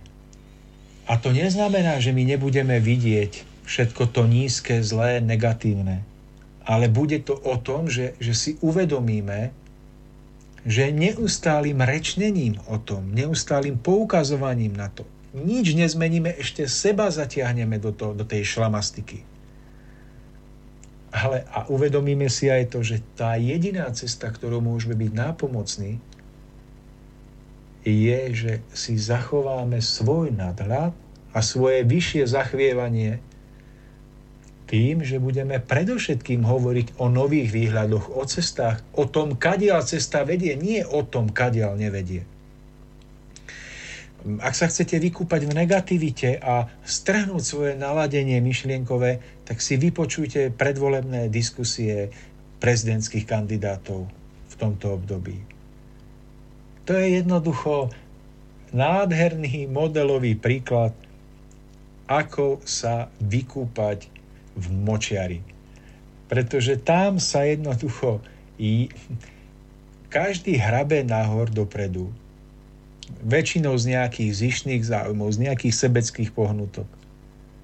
Ale nevidíte tam duchovnú veľkosť človeka. Nevidíte. Názory zaujímavé, zmysluplné, možno aj pravdivé a užitočné, to nájdete. A to nájdete aj na Wikipédii ale veľkosť, charakter človeka, ktorý nie je vtiahnutý do víru tých, tých negatívnych emócií, ktorý stojí nad tým a ponúka výhľady pre skutočný vzostup, nenájdete. A A potom ľudia majú pocit, ako veľmi sa orientujú v spoločenskom živote, aby vedeli, koho voliť, ale iba sami sú zavlečení do tej kaše nízkych emócií.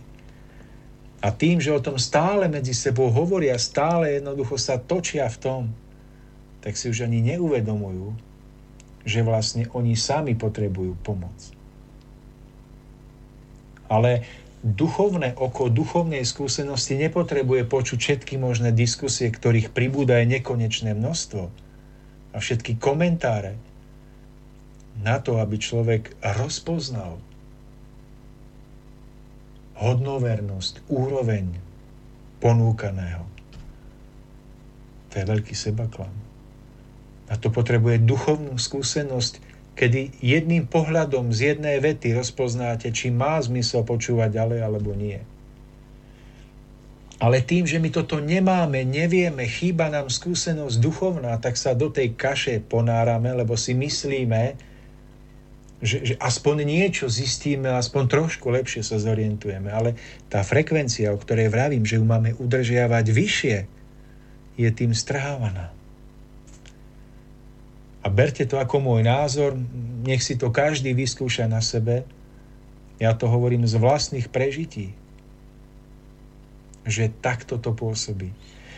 Takže vedome vyhľadávať pozitívne vzory, vedome vyhľadávať to, čo najviac chýba aj na poli internetu, rôznych YouTube dokumentov. Pozitívne vzory. Dneska máte o Hitlerovi, Stalinovi, o páde rímskej ríše stovky dokumentov. Ale kde sú pozitívne vzory? Jednoducho niečo, ako niekto v živote dokázal prekonať seba samého, ako týmto pomohol iným. Ak nájdete také dokumenty, priatelia, pošlite mi link. Ja pri drevorezbe veľa počúvam, veľmi si prajem takto obohatiť svoje vnútro. Ja to posuniem ďalej. Ale všetko je postavené na vlne negativity, negatívnych vzorov, negatívnych hrdinov, má to určitú pointu a určité poučenie pre nás, pre budúcnosť. Ja nechcem povedať, že tieto dokumenty nemajú svoju hodnotu.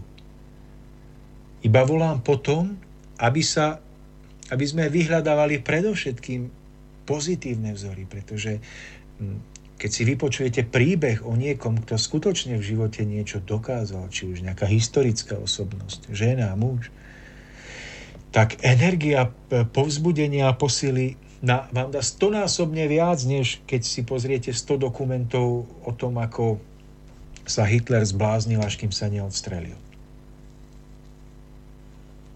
Takže týmto všetkým môžeme vedome vstupovať do našich každodenných vzťahov a vedome tam prinášať ten rozmer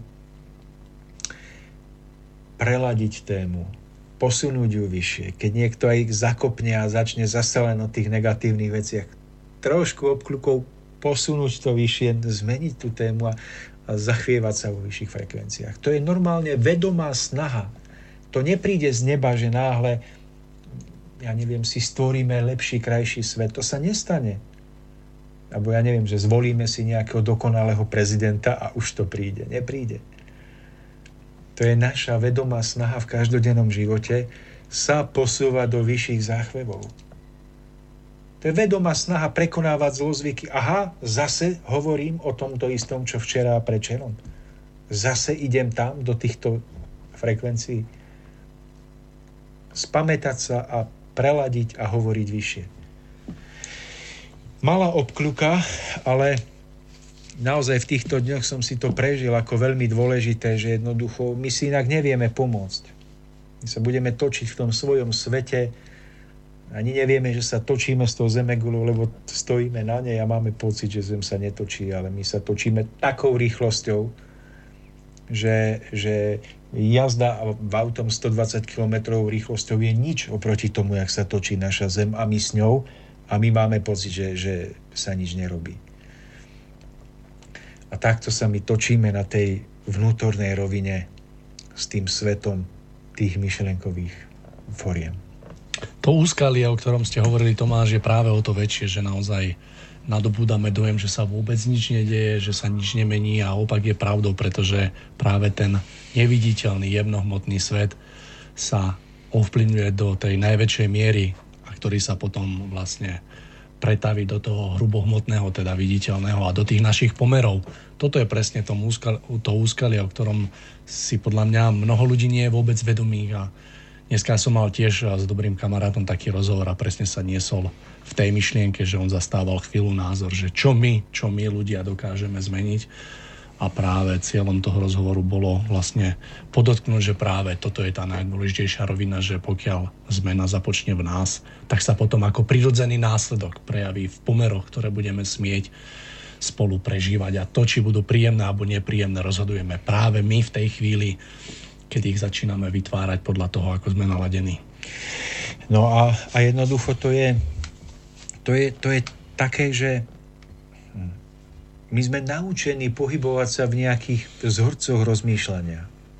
A tie vzorce nás tak jednoducho spútali. To je to najväčšie väzenie. Nie je väzenie, keď nás niekto zavrie do basy niekde. Najväčšie väzenie je, že sme naučení, alebo poviem to, ohraničení mrežami určitých vzorcov nášho rozmýšľania. A tie vzorce sú spojené s tým, že že pohybujú sa po drahách negatívnych emócií, tie impulzy až do nášho mozgu, tam vytvárajú určité zážitky, určité spúšťajú nejaké procesy v našom mozgu, vylúčujú určité látky do našej krvi a spôsobujú nám určité prežitie. A my keď v týchto vzorcoch sme naučení uvažovať a premýšľať celé 10 ročia, tak sa stane to, čo, čo sa mne stalo raz, že aj poviete druhému, že aha, veď stále vravíme o negatívnych veciach, poďme to zmeniť.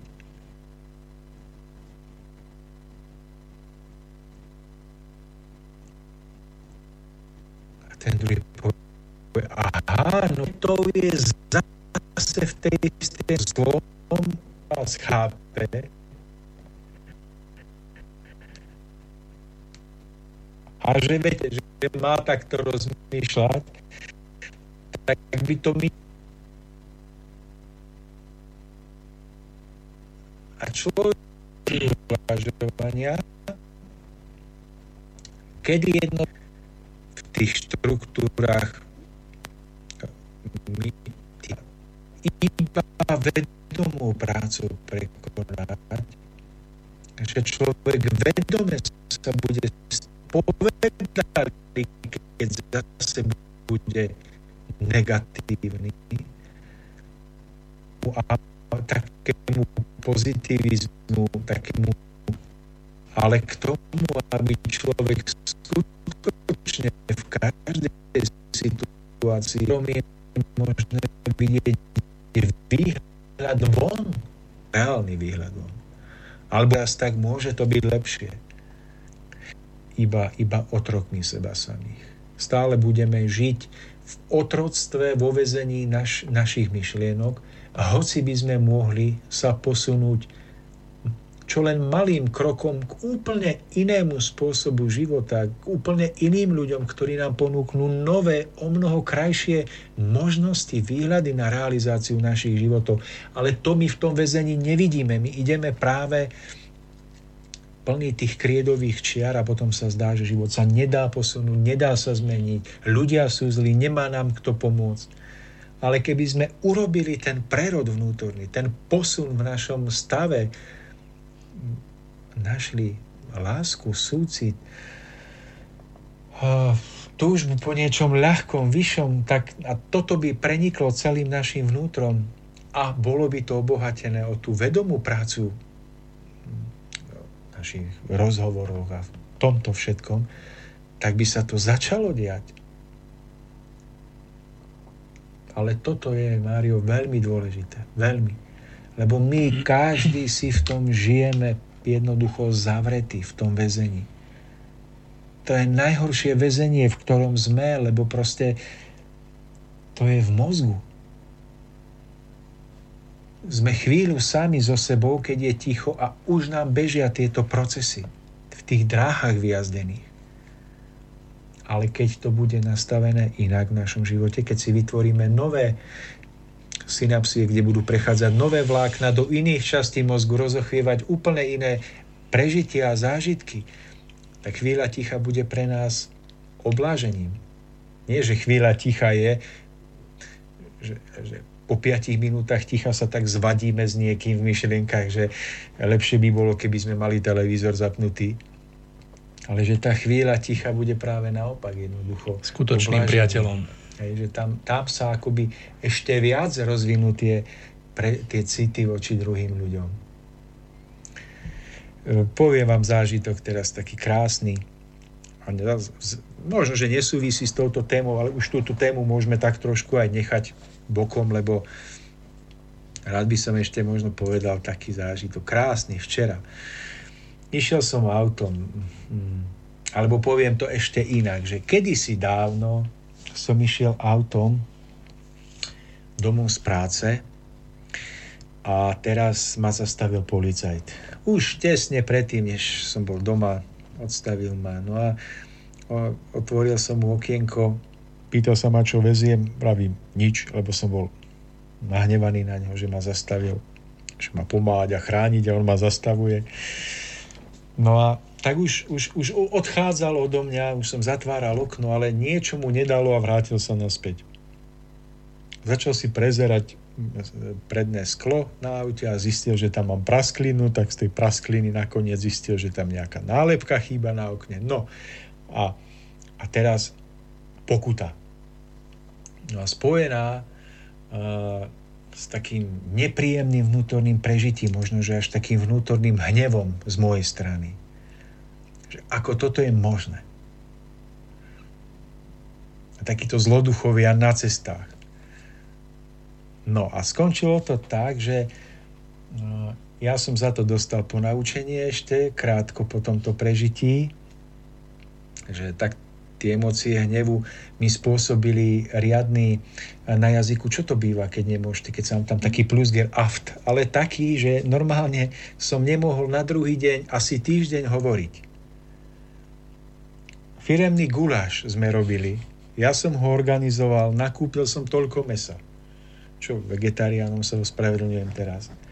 Ale rozvoniaval v celej firme a som si nemohol dať ani lyžičku, lebo ten aft ma tak pálil rovno na tom mieste, kde sa jazyk stretáva so zubami, že to bolo nepochopiteľné.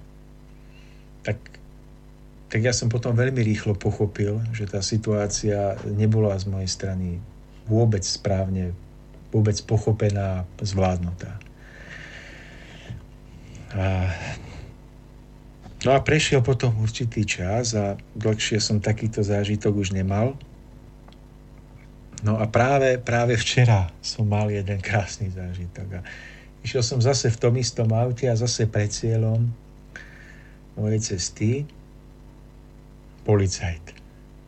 Ale v tom naladení som prichádzal k nemu, že jednak skôr než som ho uvidel, som mal slzy v očiach od krásneho naladenia v tom dni. Zapol som si predtým ešte krásnu, ušlachtilú hudbu, ktorú aj si púšťame v týchto reláciách. A vlastne s vďakou za všetko som takto išiel. Naozaj na krásnej vlne. No a teraz policajt. A ja som mal ešte v očiach slzy, tak som tak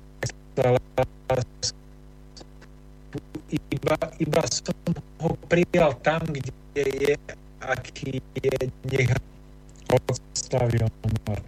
A vraví, že vraví, a on sa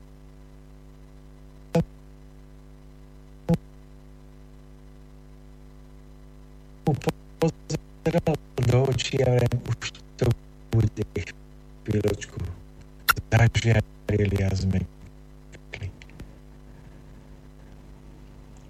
A videl na, na mojej prednej doske v aute hruškovicu. Flašku.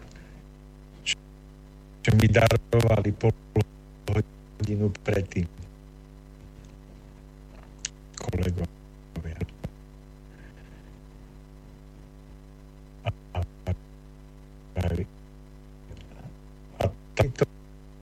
darovali. Verím, máte meniny. Natiahol takto ruku a hovorí, odložte tie papiere. Tak som odložil papiere, poprial mi, zviazal, založil a pozdravil ma rukou na odchod. Ja som odtiaľ odišiel. To sú také vnútorné zážitky, možno pre niekoho obyčajné. Ale pre mňa nie. Lebo sú pre mňa dôkazom, že ak človek dopredu očakáva, ak je sám vnútorne nahnevaný, ak je sám rozbitý, a nech si to akokoľvek zdôvodňuje, že má na to právo, lebo, lebo. Keď je sám rozbitý, tak ešte aj policaj, kto, už, už zatvárate okno a on sa vám ešte vráti a dá vám pokutu. Alebo keď je vnútorne pokojný, čo, čo je pre každého z nás tak trošku výnimočný stav, ale keď je pokojný, tak policaj, ktorý mu chce dať pokutu, ešte mu potrasie rukou. Toto je to, čo som chcel tým povedať všetkým. Tomáš, krásne je to v tom, že každý, každý jeden na tejto zemi, bez ohľadu na to, kam patrí alebo kde sa zaradil, si môže takto reálne prežiť, aký okamžitý účinok na nás a hlavne na naše okolie má naladenie, o ktorom ste rozprávali. A tá situácia, hoď vyzerá veľmi jednoducho, je krásna hlavne v tom, že človek môže okamžite prežiť, nazvem to, účinok istej skutočnosti.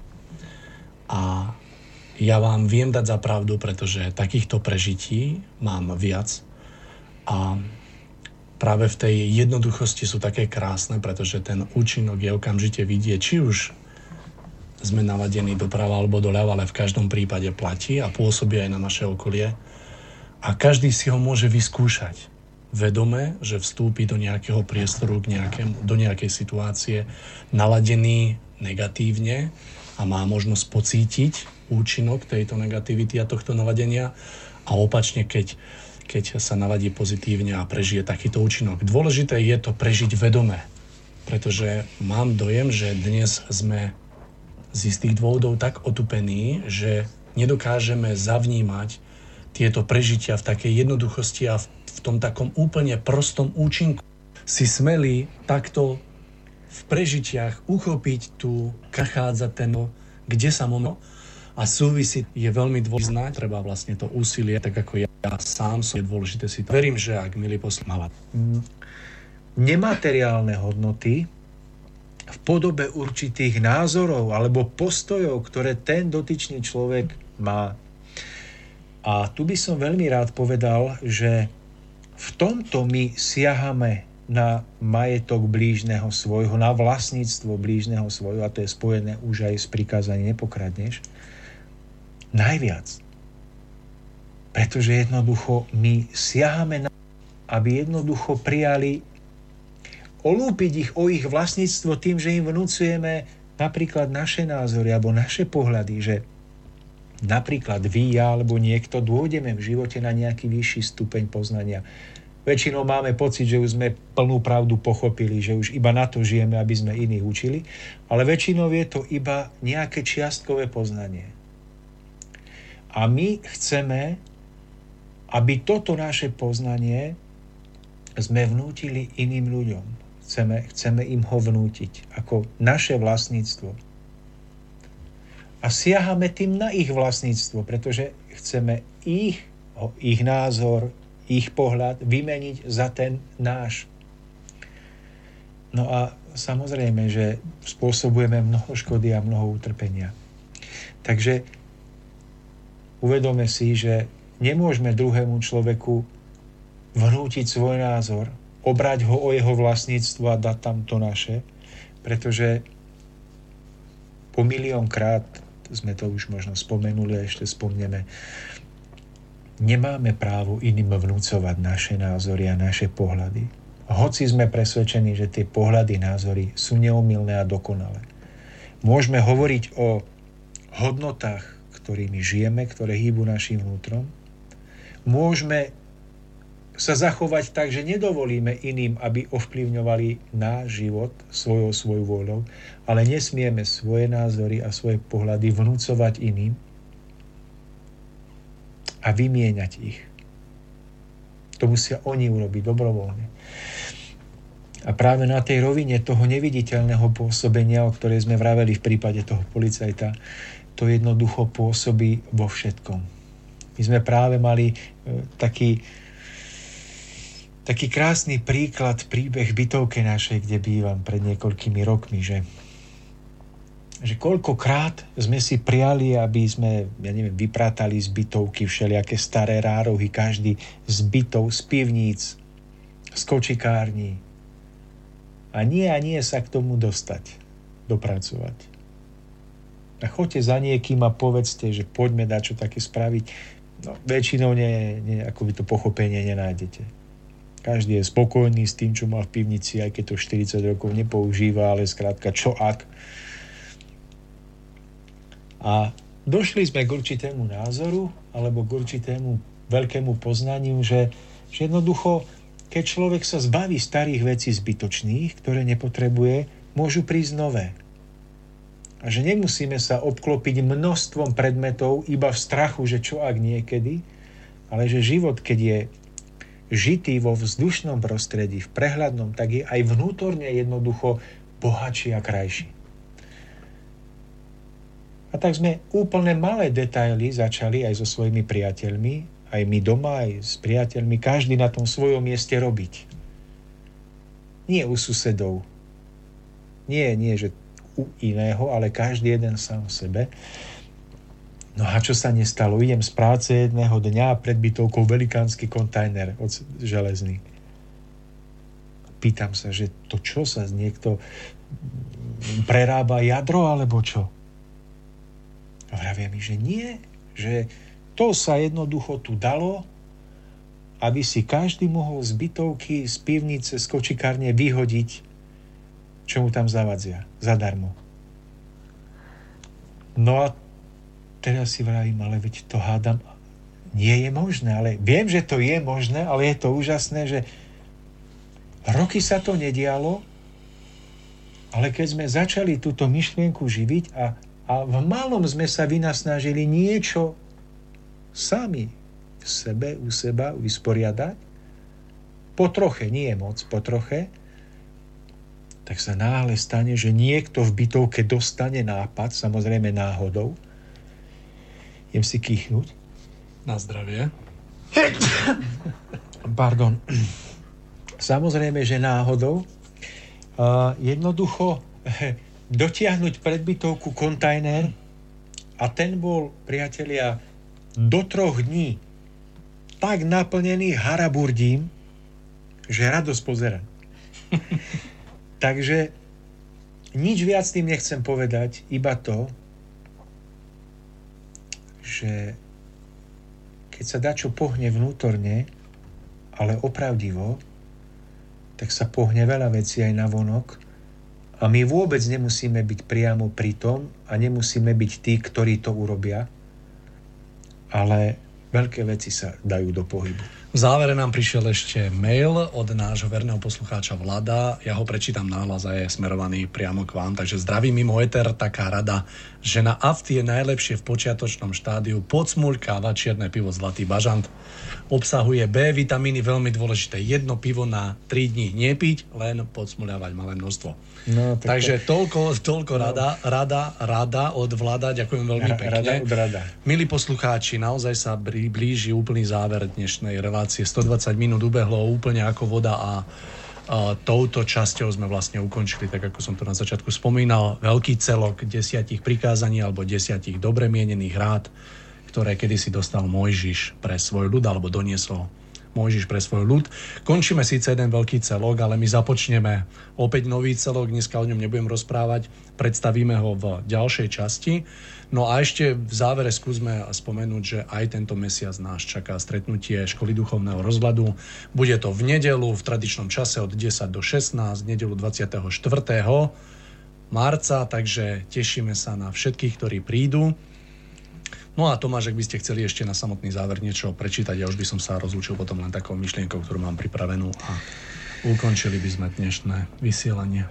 No tak, Mario, ja ďakujem všetkým, ktorí nás zvládli počúvať až do teraz, ako som to vravel aj v úvode. No a nerobme žiadne veľké skoky, žiadne veľké premety, ale tak pomalými krôčkami, ale možno o to viac pochopenými a prežitými a precítenými dojdeme ďalej. Tak ja ďakujem aj za tú radu na ten môj uh, aft. aft. Ja dúfam, že uh, ak sa mi podarí dať si pozor na svoj jazyk, tak ho budem mať stále zdravý, ale ak sa mi to náhodou nepodarí niekedy, tak beriem do úvahy tú radu. Ktorá... Ja som to nikdy nepočul, ten pojem aft. Dneska buďte, mám, buďte, dneska buďte, mám premiéru, buďte som rád. Buďte rád. Milí poslucháči, ja už len myšlienka na záver. Kto v novej ríši Božej na zemi nebude chcieť byť spokojný s postavením, ktorému bude dané rozuzlením karmických vlákien, ktoré sám vytvoril, ten ani nie je hodný príležitosti, aby sa pomerne ľahko zbavil starých vín, ktoré na ňom spočívajú. Nie je hodný toho, aby ešte súčasne duševne dozrel a našiel cestu nahor, do domova všetkých voľných duchov, kde vládne len svetlo a radosť. Každý nespokojný človek s tým, čo dostáva, bude v budúcnosti braný neúprosne ako nepotrebný rušiteľ želaného mieru, ako prekážka zdravého vzostupu. Ak v ňom ale bude ešte dobrý zárodok, ktorý presvedčivo zaručuje skorý obrad, tak bude novým pozemským zákonom k vlastnému úžitku tak dlho pokorený, až kým príde k poznaniu bezpodmienečnej správnosti, múdrej vôle Božej.